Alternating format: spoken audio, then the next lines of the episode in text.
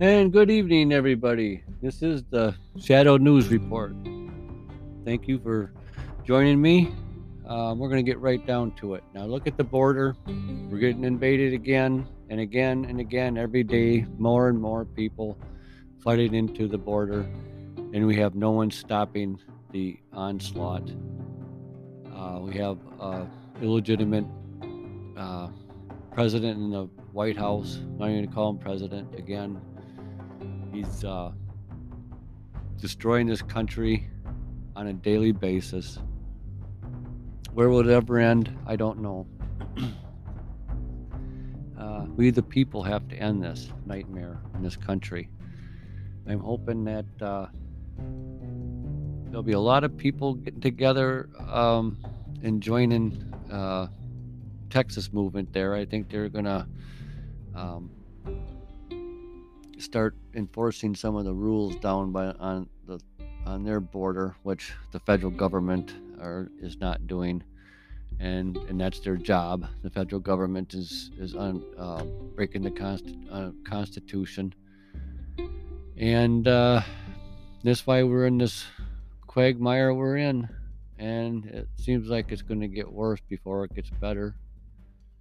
And I guess I guess I can say it again. It comes right down to the midterms. If we want to at least slow the the uh, steamroller down, because it's definitely just um, frightening to even wake up every morning and turn the TV on and see what kind of destruction has been um, taking place.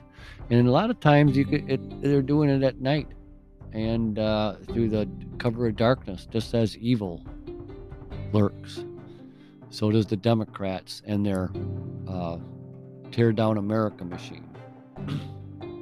it's just uh, um, amazes me that um, we don't have more Republicans. But then again, I guess I can because a lot of them are are rhinos that we call them Republicans in name only, and uh, they're not stepping up to the plate. There's only a couple, a select few, but not enough. I mean, when you have hundreds of people, hundred peoples in Congress and and whatever, and the, you got a bunch of them in the House, and then the Senate, and the Congress. I mean,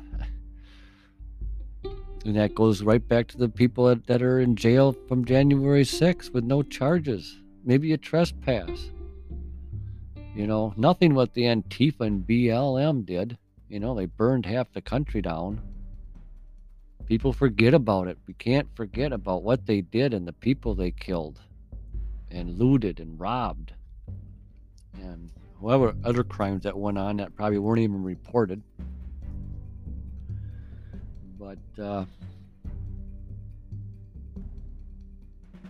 moving on from the border, I see uh, Crenshaw, um, Rhino Crenshaw.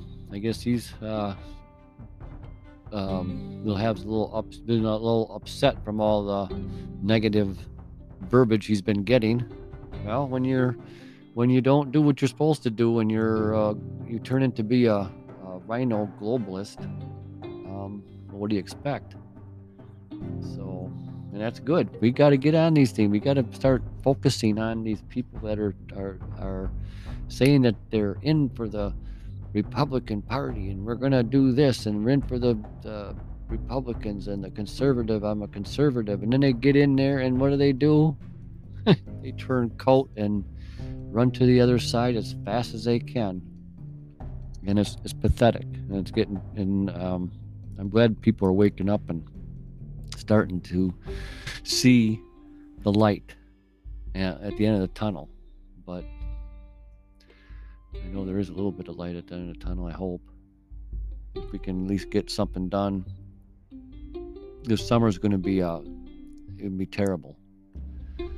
There's going to be some fighting going on. I have a feeling there's going to be we're, we're, we're going to see a rise of Antifa and some more looting around our country. Just check all those little smash and grabs they got. You must get a whole bunch of people recruited on social media and meet down at the local jewelry store and smash and grab photos of it and everything. Unbelievable what these people are doing in this country. They're just getting away with it. They're letting out violent uh, offenders, um, roaming the streets. Um, I wouldn't want to live in those one of them big cities. I'll, I'll guarantee you that. I, that's I just couldn't have all them people swarming around me like that, and never knowing if you know. Just think of uh, New York. Just think of it as a big prison. I mean, just just put an invisible wall all around New York, New York City. put a wall all the way around it.